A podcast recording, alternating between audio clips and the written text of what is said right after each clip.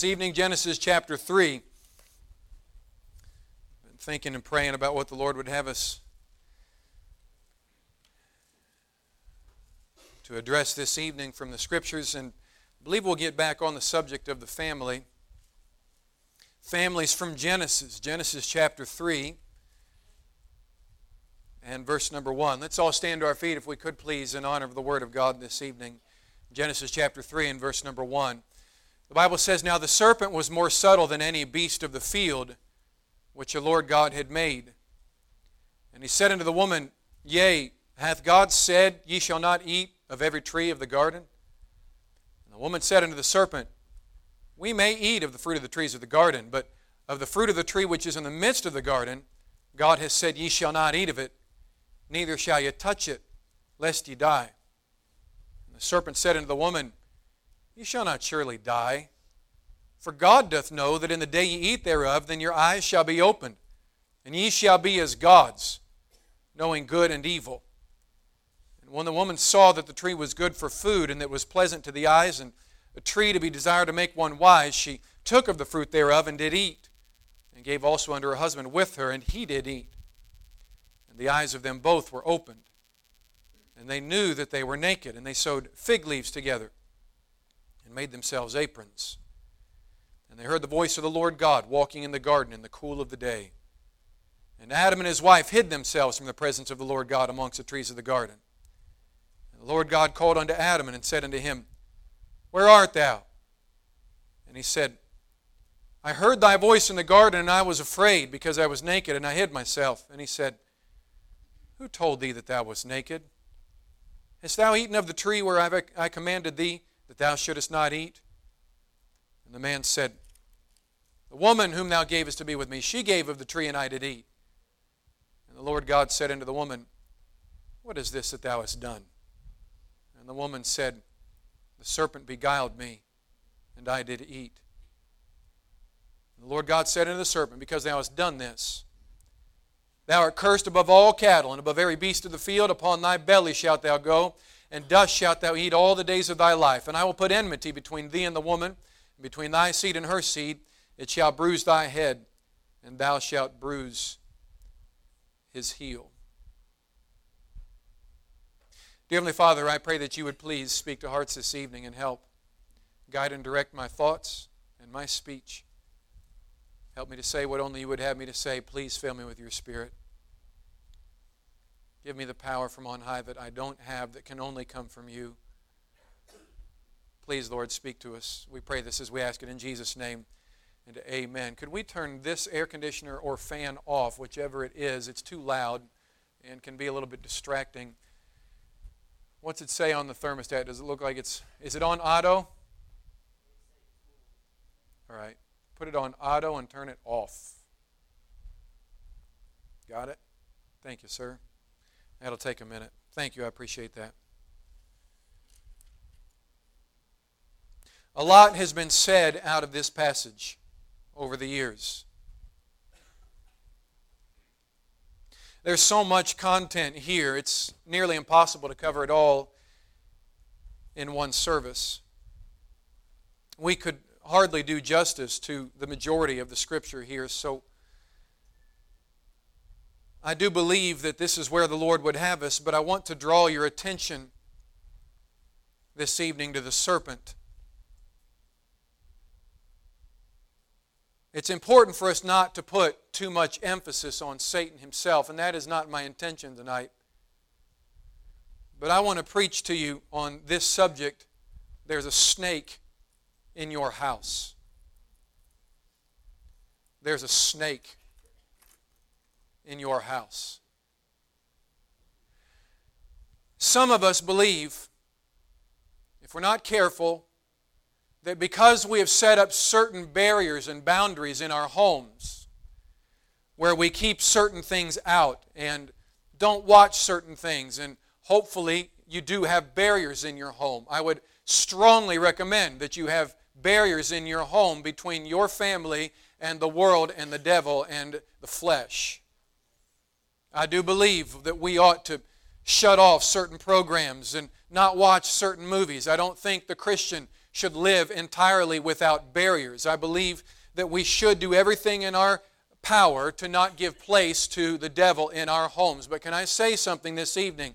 As much as you try to shut off the devil from your home and keep the snake out of your house, he will still find a way in.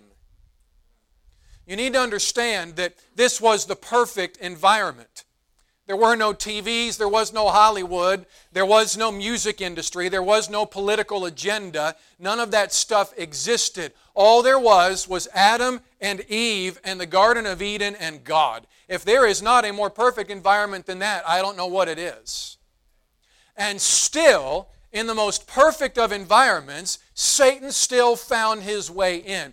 And Christians make a huge error in our thinking when we think that we have shut out all of the temptations and all of the issues that could come along by our standards. Some Christians, unfortunately, almost glory in their standards as if their standards are what is going to keep them right. Can I say that you can have all the standards in the world, but if you allow a snake in your house, you've got no shot.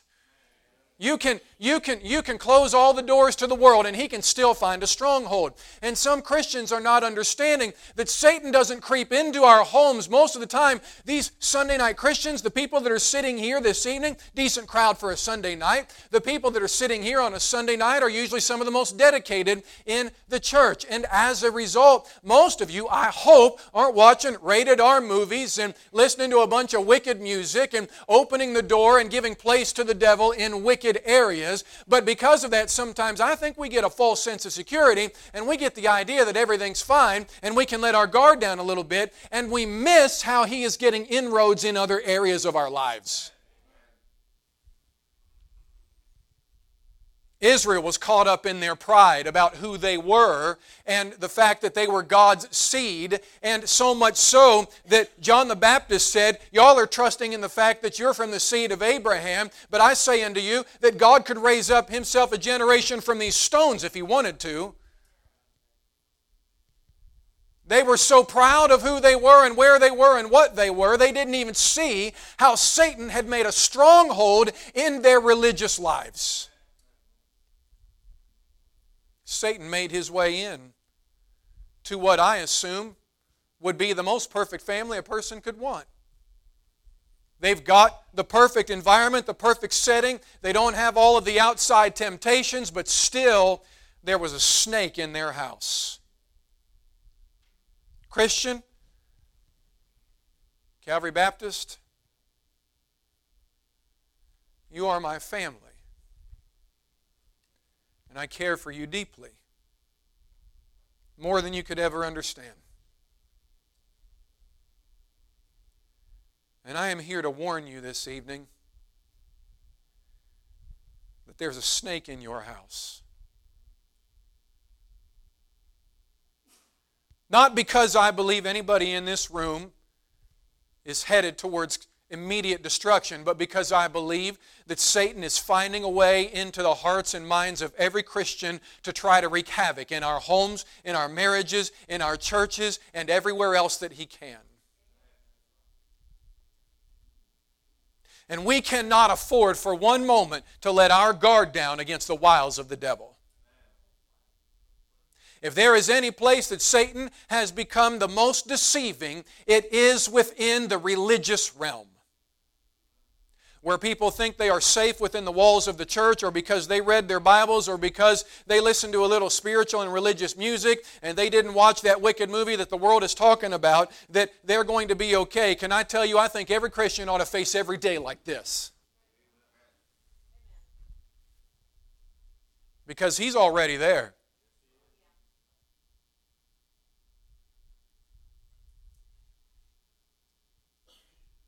There's a snake in your house.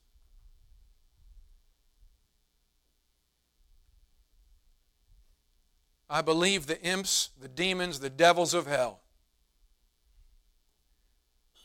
walk around the same way that the Bible says that the devil himself does.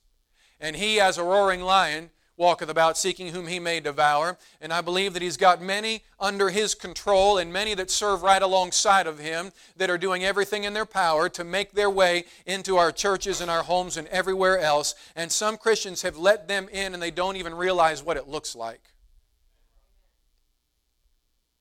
So, I want to give you some clues as to what it looks like tonight.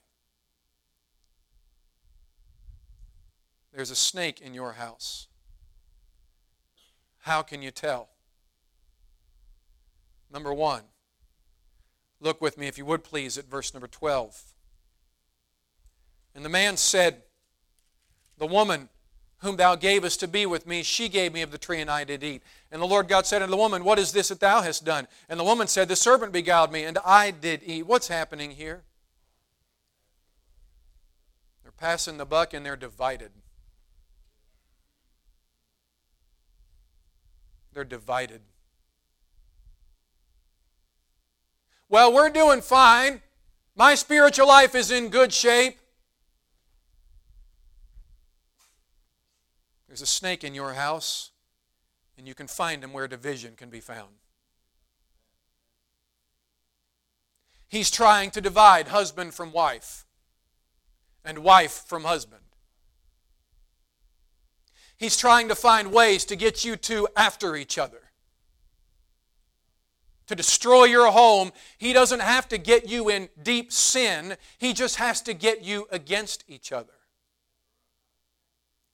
to destroy our homes. Satan doesn't have to get us to fall into addictive pornography or to get somebody to commit adultery or to get a husband or a wife addicted to drugs and alcohol. He doesn't have to do that. That's not always what the devil looks like. You want to know if there's a snake in your house? Are you fighting all the time? Is there division in your home? Can you not agree on anything? There's a snake in your house.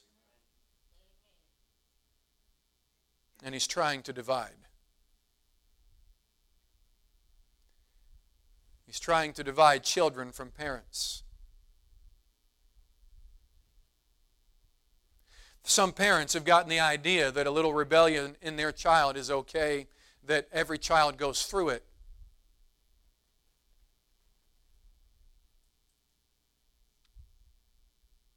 Rebellion is as the sin of witchcraft.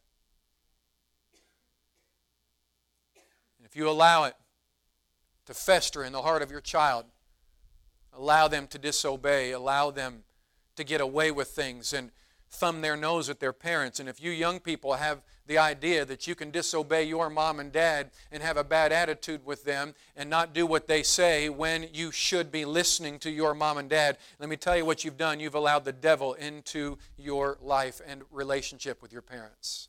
You've opened a door. He's trying to divide. That's what he does. This idea that young people can run the home and, and make the decisions for the family and that they get their way uh, whenever they want, however they want. I'm not against uh, uh, loving your kids and doing nice things for them, but at no point should a child ever be taught that they get to have their way all of the time and that it's okay for them to stomp away from their parents when mom and dad tell them to do something or to disobey when mom and dad told them to make their bed or go pick up the yard or whatever the case may be. We have become so soft in America that Christians think, well, as long as my kids aren't listening to rock and roll and as long as they're not watching that wicked movie that just came out and as long as they're not hanging out with the party crowd, it's okay if they have a bad attitude every now and then. Nope, that's called Satan dividing your house. There's a snake in your house, and he's trying to divide.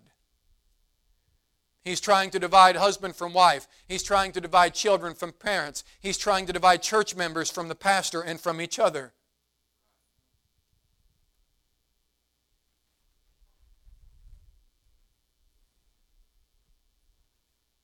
We are not against each other. I'm not against you. I'm not working against you. It's not even in my heart.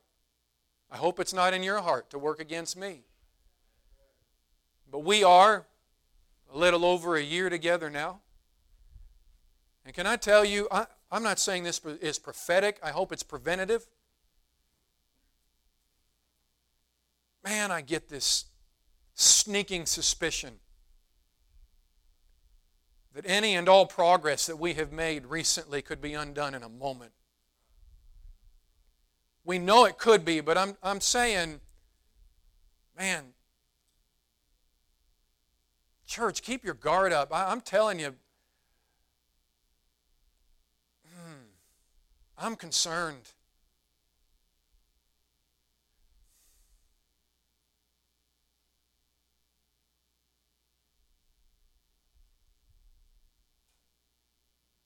You know, I sat there and listened to these young people, all of them young people, playing and singing.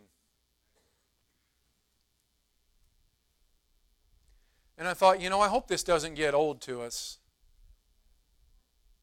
You know how many churches would just love to have one instrument in their church? One. You know, I grew up in a church that didn't have a pianist for about a year and a half. I would sit up in the sound booth, and as a teenager, I, I ran the sound system for a few years. And, and my dad reached out to uh, a local pianist at, um, uh, I think it was Go- Gospel Light Baptist Church, I think, Torch, Ohio. Hope they're still in existence, I don't know. Then they had a good piano player. Uh, last name was Mace. I can't remember her first name. And we recorded something like 40, 50, 60 cassette tapes. Yes, cassette tapes. I was the cassette tape generation. Y'all remember Walkmans? Remember Walkmans? I had I had walk a Walkman, you know, and that thing was like a brick on your side. You know, and I'd use that thing while I was mowing the lawn.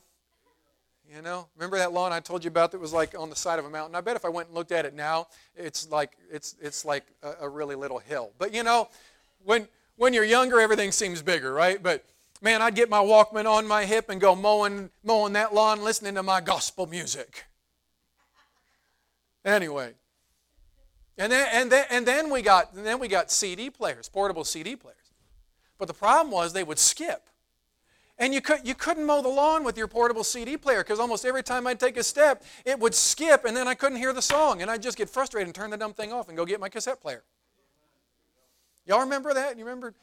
And then they came out with anti skip CD players. Remember that? Anti skip. I mean, that was the bee's knees, you know? But it still didn't work. You couldn't, it didn't work for mowing anyway. Not mine. I had the Walmart version.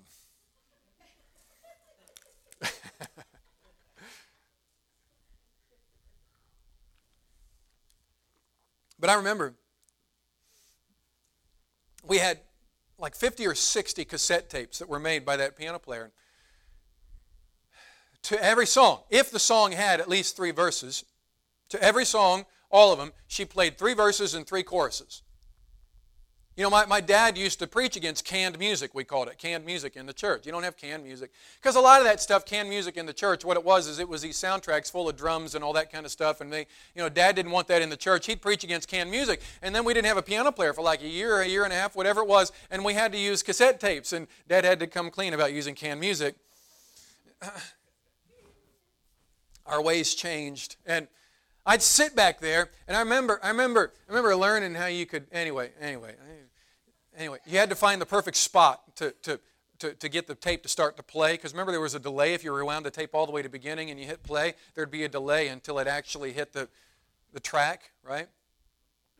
So anyway, had to make sure there wasn't any delay. And you know, I'd, I'd sit back there and pop it in and, and, and, and uh, all of the tapes had numbers on them, the hidden hymn numbers, you know. So I'd get before church, they'd give me a list of the songs we were going to we were going to sing that night, and and I'd pull out the tapes and get them ready and pop them in before each song, you know, and and get it ready to play. And as soon as the song leader would stand up, you know, my cue was as soon as he would say the the song number the first time, then I was supposed to press play. And then by that time, the introduction would start playing, and he could say the song number a couple more times, and it did not matter whether you wanted to do it or not. You were singing three verses and three choruses.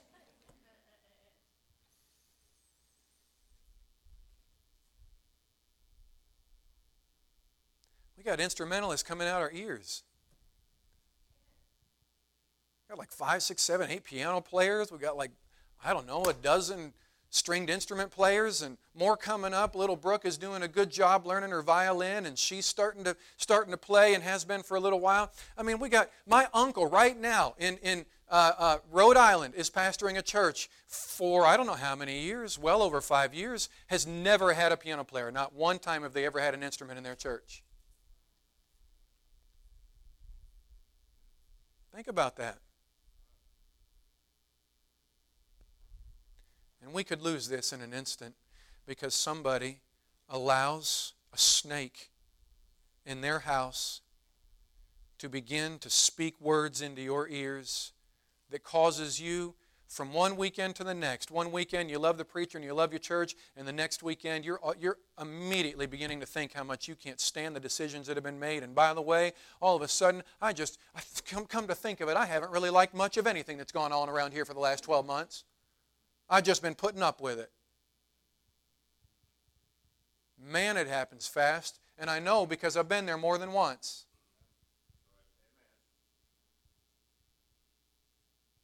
And we think because we've got our pews and our walls and our leadership and our song leader and all of that stuff that as long as we've got our church building and as long as we've got some music to play and as long as we've got maybe a couple of preachers to fall back on, it doesn't really matter what our spirit is. The devil's not really going to ever get into our church. Can I tell you, there's a snake already in this church working every single day to tear it apart.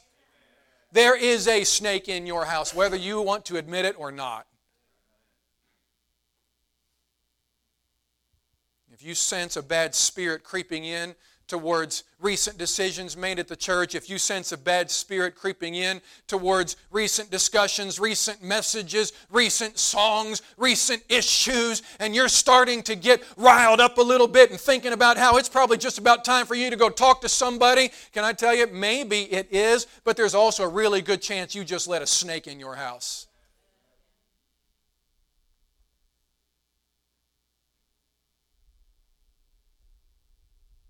I'm not trying to tear this church down, and I don't believe you are either. And, and, and, and we can all let it happen without even knowing what happened because we allow division to seep in.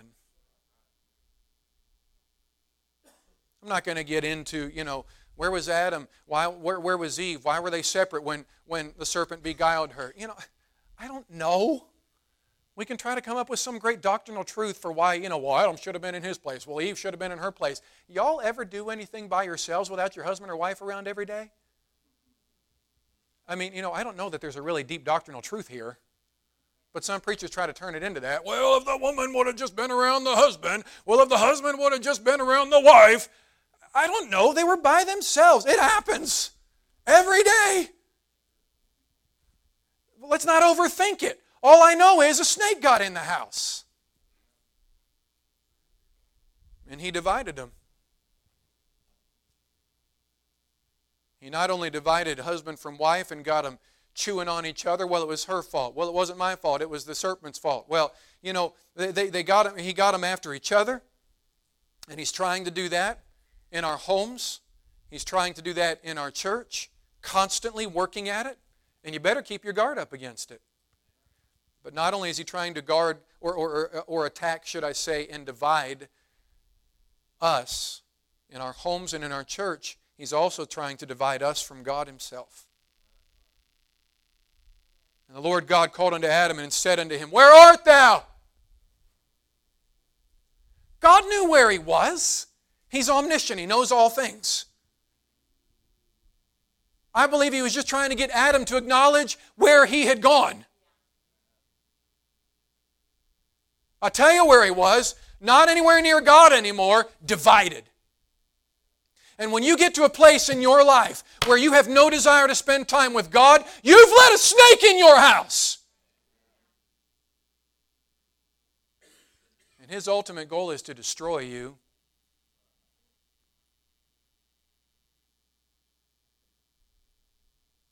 You get to a place where you're afraid to be around God, you've let a snake in your house.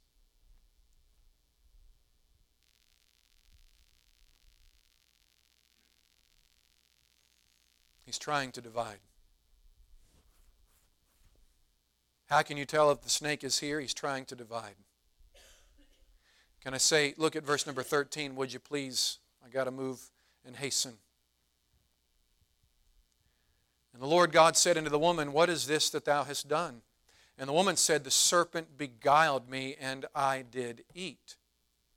That word beguiled means to lead astray, to mentally delude or lead into error, or morally to seduce.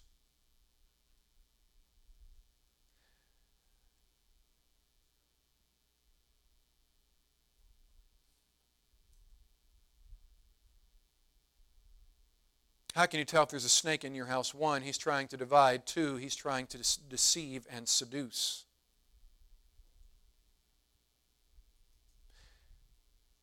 Seduce means to draw aside or entice from the path of what is right in areas of duty, attitude, manner, and doing it by flattery, by promises, by bribes, or otherwise, to tempt, to corrupt to lead into iniquity by using your feelings. Seduction or beguilement requires feelings most of the time. He used feeling and smooth words to beguile and seduce Eve.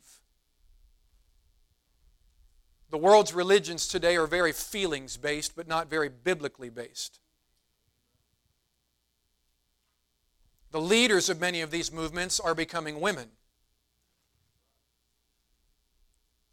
When we follow our feelings instead of following truth, we can be led into great error and great wickedness. Feelings based movements and feelings based decisions make us the judge of what's right for us because we just need to do what feels good and feels right. But on the other hand, Bible based religion, not feelings based religion, makes God the judge of what's right for us, not our feelings, and it often goes against our flesh's feelings. What Satan did was he tried to appeal to the feelings of the woman. But look, if you would please, at verse number 5. The Bible says in verse number 5 of Genesis 3 For God doth know that in the day ye eat thereof, then your eyes shall be opened, and ye shall be as gods, knowing good and evil. What is he doing? He's trying to get her to become her own God, to control her own life, to make her own decisions. Why? Because it feels good to control your own life, not to submit it to what God wants. That doesn't feel good.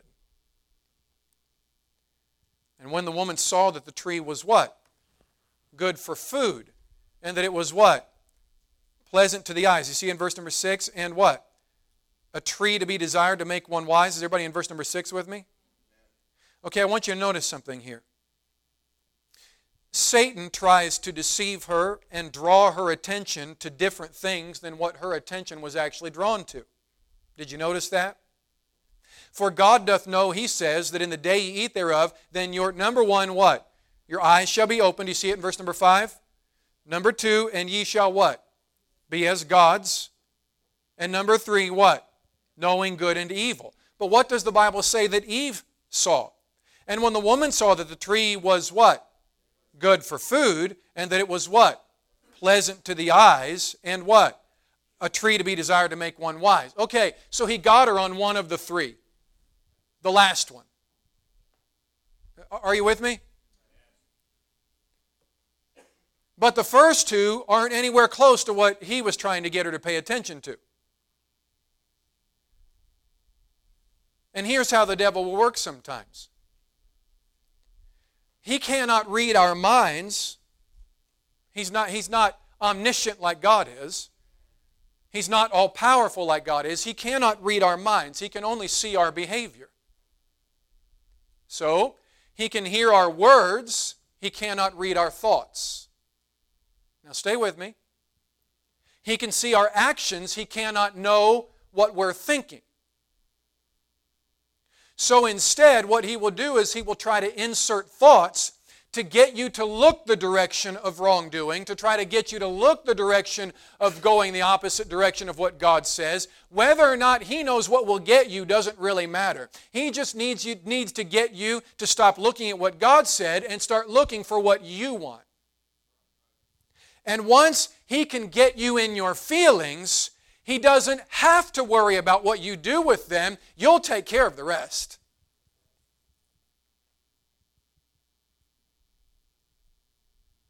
He's constantly throwing things in our faces, trying to tempt us. He doesn't know exactly what you're thinking right now, but he does have a pretty good idea. He's been at this a long time. He kind of has a general sense of what gets men to fall, what gets women to fall, and he will throw those things in front of your face, and he may not even know exactly what you're dealing with today concerning temptation, but if he can just get your eyes off of the Lord long enough and off of the right direction long enough, then he can get you in your feelings and thinking about what you want instead of what God wants and once He gets you there, He's got you.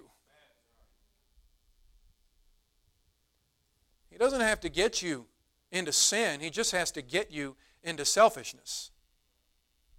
Once we become selfish and looking at what's good for us instead of what God wants, He's got us. This is one of the reasons why feelings based religions today are such a danger. They don't lead their churches by the truth of the Word of God. They do surveys with their people and try to find out what makes their people feel good and what they want in their ministry. And then they just try to feed their feelings and bring them in and give them a big emotional high and help them feel really good about the service that they've just been in. And little by little, what ends up happening is you've got an entire church full of people that are living based on their feelings and reinterpreting the Word of God based on how they feel they ought to be able to live, and based on how they feel they ought to be able to act, and based on how they feel they ought to be able to listen to music, and based on what they feel they ought to be able to watch, and based on whether or not they feel like they should be able to be gay. It's a feelings based religion. And then they twist it to say that, well, whatever people are, that's the way God created them. Wrong. Wrong. Just because somebody has a desire for another man who is a man doesn't mean that God put that there. Just because somebody has a desire to drink doesn't mean that's from the Lord. We understand that. We preach against drinking and alcohol, and most people don't have any problem with that. Nobody runs around trying to say, Well, I'm a drunk because I was born a drunk. Nobody says that, but we like to excuse our sin by saying, Well, I'm gay because I was born gay. You weren't born gay. You might have a desire to be gay. I don't have a desire to be gay. I've never looked at another guy in my life and thought, Wow, he's attractive. I think dudes are ugly. I mean, every now and then I can kind of get the sense that maybe a guy's got something, but I don't care. Doesn't appeal to me in the slightest. I've never had a sip of alcohol, don't have a desire for it. I've never smoked a cigarette, don't have a desire for it. But you know what? There are other temptations that I struggle with, just like every other Christian does. And I can't excuse my sin and say, well, it just makes me feel good. It's just the way I think I ought to live, and that's just the way God made me. No, no. We don't excuse that kind of talk for any other sin. We just like to do it when it comes to the LGBTQIA plus movement.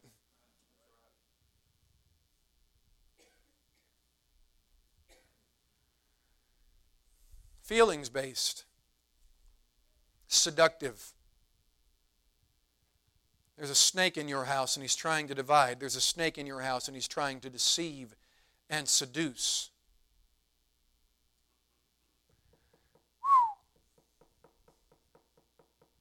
I got a lot of content to preach through here, and I just scared you when I said that.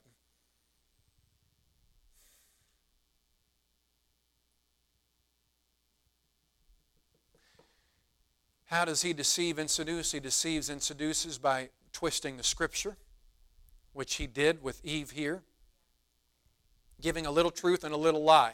And that's how, look, you got to understand, folks, that uh, Satan cannot get a Christian to fall by just throwing an, an outright lie in front of your face and getting you to believe it. You're too smart for that. So he has to dress it up with a little truth. That's how he has always worked. Look at it, if you would please, at verse number 5 again. For God doth know that in the day ye eat thereof, that your eyes shall be opened. True. That's true. And ye shall be as gods. False. That's a lie. Knowing good and evil. True. Let's call it a deception sandwich. Truth, lie, truth. And this is how this modern world is dressing up. This is how modern Christianity is dressing up a lot of the lies that a lot of Christians are stomaching. They give you a little truth in their pretty little sermonettes, and then they throw you a couple little lies, and you can't hardly discern the difference. And little by little, God's people are having the heat turned up in their Christian lives and falling further and further and further away and being seduced by doctrines of devils. Seduced is the term that God used in the New Testament. Is everybody okay? Seduced. Using your feelings, using error to slowly and surely give you a little truth, a little lie, a little truth, a little lie, a little truth, a little lie. And little by little, Christianity is becoming something that I think if uh, one of the apostles or disciples were to see today, wouldn't even recognize it anymore. being seduced and deceived by twisting the scripture and giving a little truth and a little lie and dressing it all up as truth.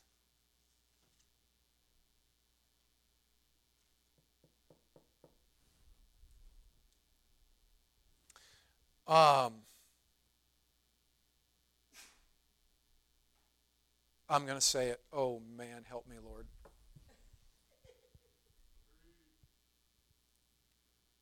Y'all hang on, better put on your steel toe shoes.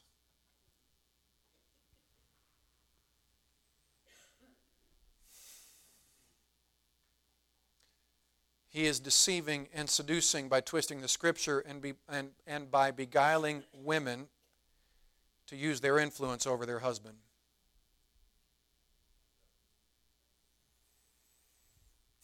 I am not one of these guys. Like, I'm scared to say that, to be honest with you. I'm not one of these guys that hates women. I'm not one of these guys that likes to preach that women are second class citizens like some of these idiots in pulpits, pulpits that have done that in the past. There was a guy that took over my dad's church in West Virginia when God led him to start a church in Indiana. Came highly recommended by a preacher that my dad trusted, but dad didn't know him. And he was concerned. He didn't know him. But he came highly recommended. The guy got voted into the church. I won't use his name. He got in over there. This was, you know, 20 years ago or whatever. He got in over there and he was he was one of those guys that said, you know, if the women are going to be in the church, they got to wear, you know, like the head covering and they're not allowed to speak in the church and and, and like literally not allowed to speak in the church. Once they walked in the in the back doors, they were supposed to keep their mouths shut and never say a word. It's like a cult. It's weird. And they use, they, you know, they use Bible for all that stuff. When the Bible says that women are supposed to keep silence in the church, that's not the context of that passage. I'm not here to beat on our ladies. That's not the point that I'm trying to make. But please stay with me.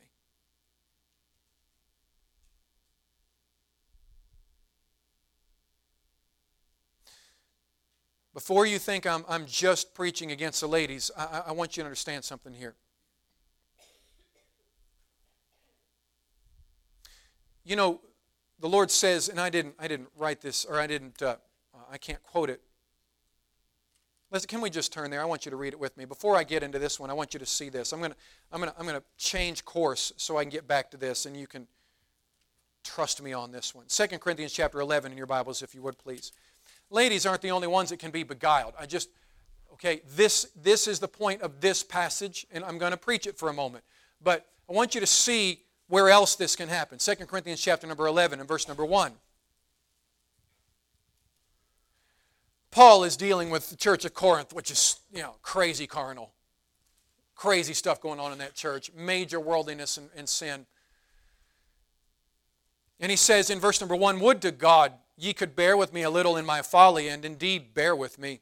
For I am jealous over you with godly jealousy. For I have espoused you to one husband, that I may present you as a chaste virgin to Christ. But I fear lest by any means, as the serpent beguiled Eve through his subtlety, so your mind should be corrupted from the simplicity that is in Christ. Do you see that? He's talking to the whole church. Is everybody okay? Anybody and everybody can be beguiled. All right? Are you with me? Not beating up on women. But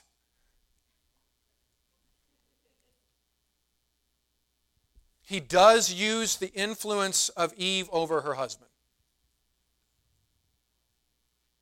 Turn your Bibles, if you would please, to 1 Timothy chapter number 2 before you say, well, Adam's just as much at fault. Well, he is. He sinned. Absolutely.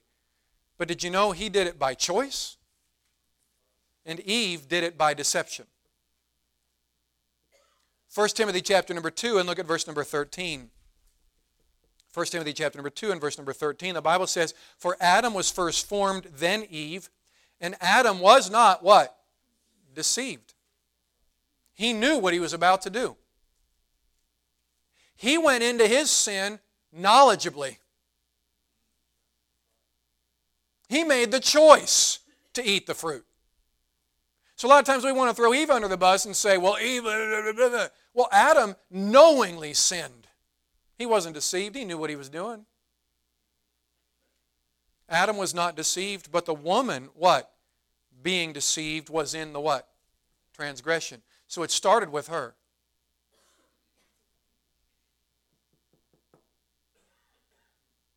And then she came to her husband. And Adam was not fooled like she was. But because of his wife, he did it. Did you catch that? He made the choice to do it because his wife influenced him to do it. And can I tell you, we have to be very, very careful about this concept. Lord help me. Of female led houses. It's not the way God ordained it, it's not the way He set it up. God made you men with a purpose and designed you with the personality traits, the emotional traits, the leadership traits to be the head of your home. Now, ladies, I say this kindly. All of our strengths can be weak, weaknesses. All of our weaknesses can be used as strengths. I believe that with my whole heart. Let me give you an example.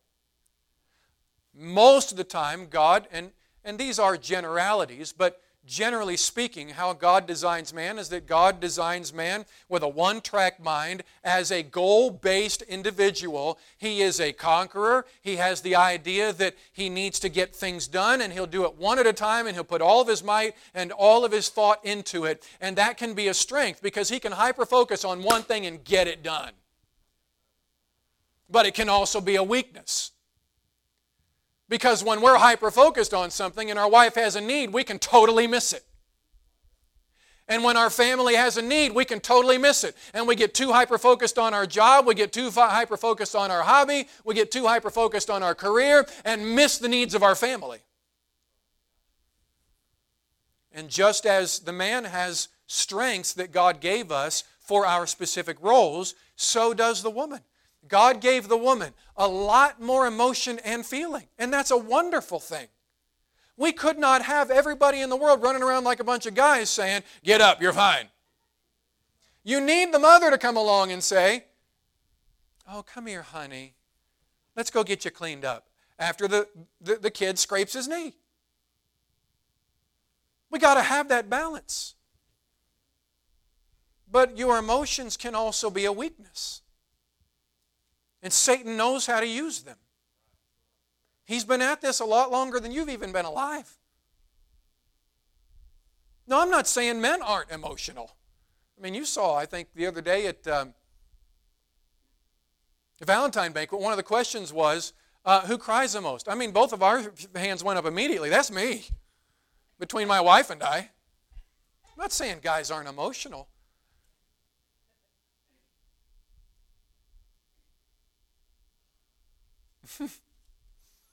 I just thought of something. I can't say it though.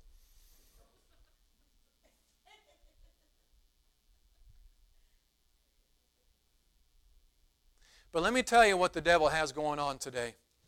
I'm not saying necessarily in our church, but certainly in the world and maybe in our church too. He's got women all stirred up about their rights and all stirred up about their strength and their power and their individuality. And he's got them all stirred up against their husbands, against the pastor, against authority, against males, against men of any type. And has turned the entire authoritative structure on its head. And he knows exactly what he's doing, and he's doing it on purpose.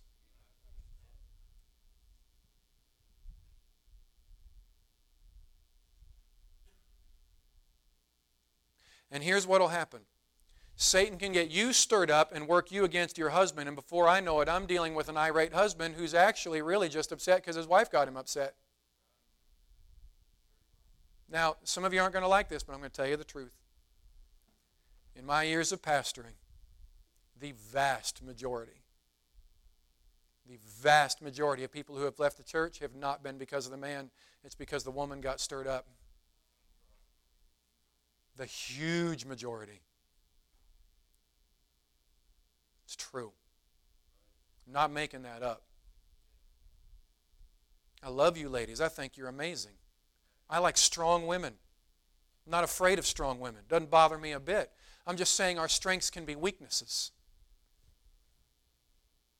And if we don't control our spirit and understand this, Satan can beguile a lady against her husband to influence him from behind the scenes. This is exactly what Jezebel did with her husband. She didn't lead from the front, she led from behind by stirring him up from behind the scenes and using his mouth to get things done. Using his kingly authority to get things accomplished. Now, how can we know there's a snake in our house? He's trying to divide, he's trying to, to deceive and seduce. And lastly, he's trying to get a stronghold in our thoughts.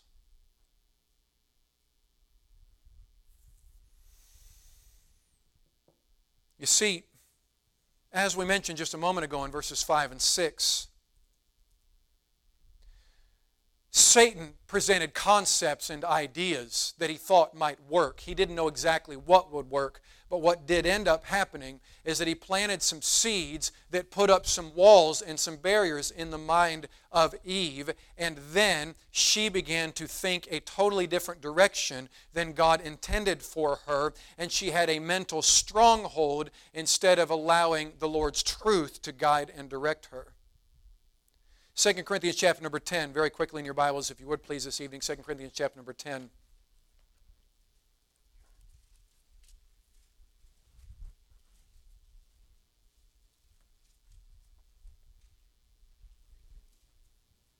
And husbands, every now and then, it's good.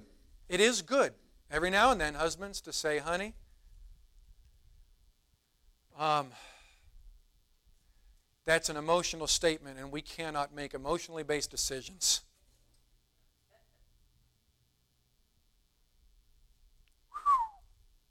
I knew it would be this tight.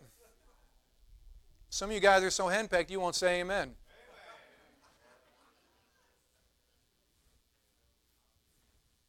Say, well, I'm not henpecked. I think of a of a, uh, a, joke I heard years ago. I think it's funny.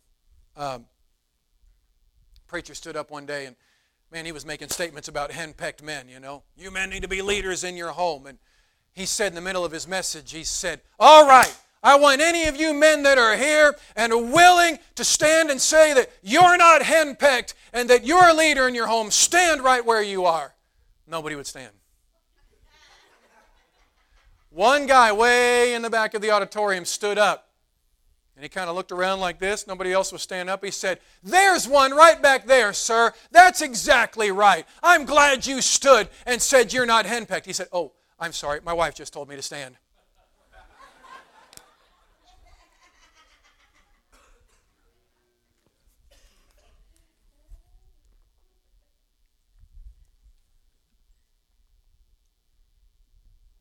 And by the way, it's good every now and then for your wife to be able to tell you something too and call the dogs off in your life too. Can't tell you how many times I go to her and say, All right, honey, uh,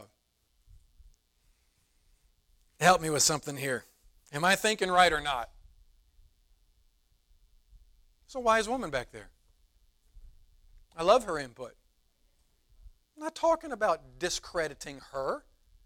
Just saying she's more emotional than I am. Most well, maybe not.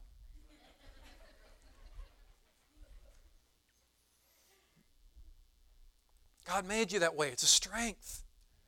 The compassion and the love that comes out of that. It's wonderful. It can also be a weakness. 2 Corinthians chapter number 10. I'm about finished. Verse number 3. Visiting preachers come and they preach a lot longer than I do. Hey, remember when I was first here and you guys kept telling me, don't worry about the time, just keep preaching? Where did that go? You know how many times I heard that? I don't hear it anymore. Brother David was one of my biggest champions. He'd say, Don't worry about the clock, just preach. Are you still with me, Brother David? Yes. All right. Brother David and I are still on board together. Verse number 3 of 2 Corinthians uh, 10. For though we walk in the flesh, we do not war after the flesh. For the weapons of our warfare are not carnal, but mighty through God to the pulling down of what? Where are these strongholds? Look at verse number 5. I believe they're in your mind. Casting down imaginations. What are the weapons of our warfare designed to do? Casting down imaginations and every high thing that exalteth itself against the knowledge of God high things that exalt itself against the knowledge of God. What is that? What is a high thing that exalts itself against the knowledge of God? In other words, if I understand the scriptures correctly, walls like they had in those days around a city to make themselves impenetrable to the enemy. So there are high walls that sometimes are built in our minds, and the weapons of our warfare are spiritual, and God is trying to pull down strongholds that are created in our minds that won't allow God to come in and give us the truth. Casting down imaginations every high thing that exalteth itself against the knowledge of God, and bringing into captivity every thought to the obedience of Christ. Do you see that? Christ wants to take our thoughts captive. And he's trying to get into our minds to control our thoughts and make us more like him and his word. The devil is looking for ways to whisper in our ears to create strongholds where no matter how hard God tries, the truth cannot get in. Are you with me? You know how you can tell if you've got strongholds in your mind?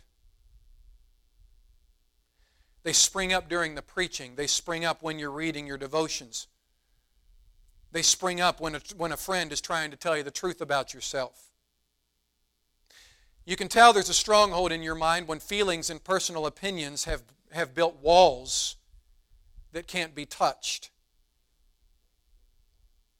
For example, when a truth is preached and we get mad and say it isn't true, regardless of how true it is, stronghold.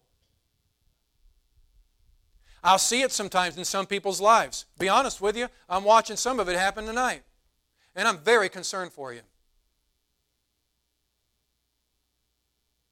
Preacher preaches the truth. I haven't been mean. I haven't been unkind. I think I've just stuck with the Bible. And people can't look at me. What is that? Stronghold. I've been truthful. I don't think I've been hateful. I've literally, I've literally had people while I was preaching. It hasn't happened tonight yet, so we're doing better than I've had in the past. I've literally, I had one guy that would sit over here when I was preaching. He'd sit over here almost every Sunday. I don't even know why he'd come to church. He'd get mad every service. And he'd sit right about over here. And almost every time I'd start preaching, he would literally turn his body sideways and cross his leg like that. So he's staring at the wall. I, I didn't even like, why are you coming? You know, if you hate me that much, I don't get it, you know.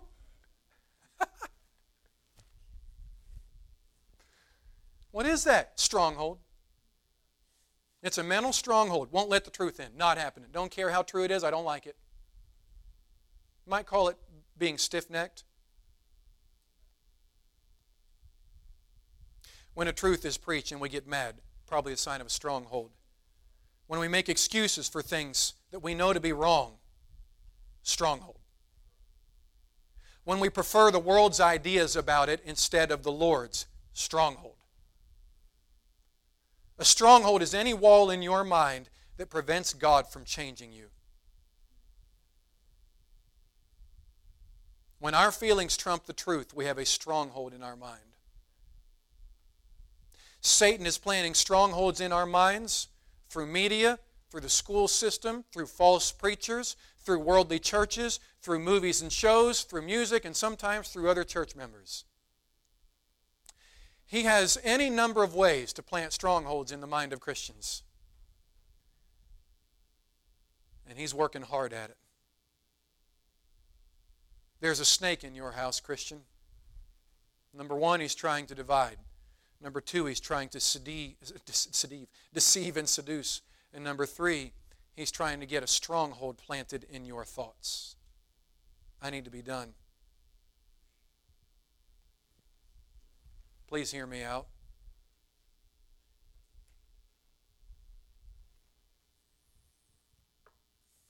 There's a snake in your house.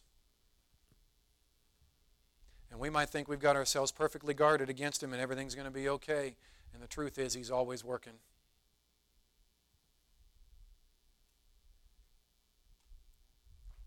I'm not trying to be unkind tonight. I'm trying to get you to be honest.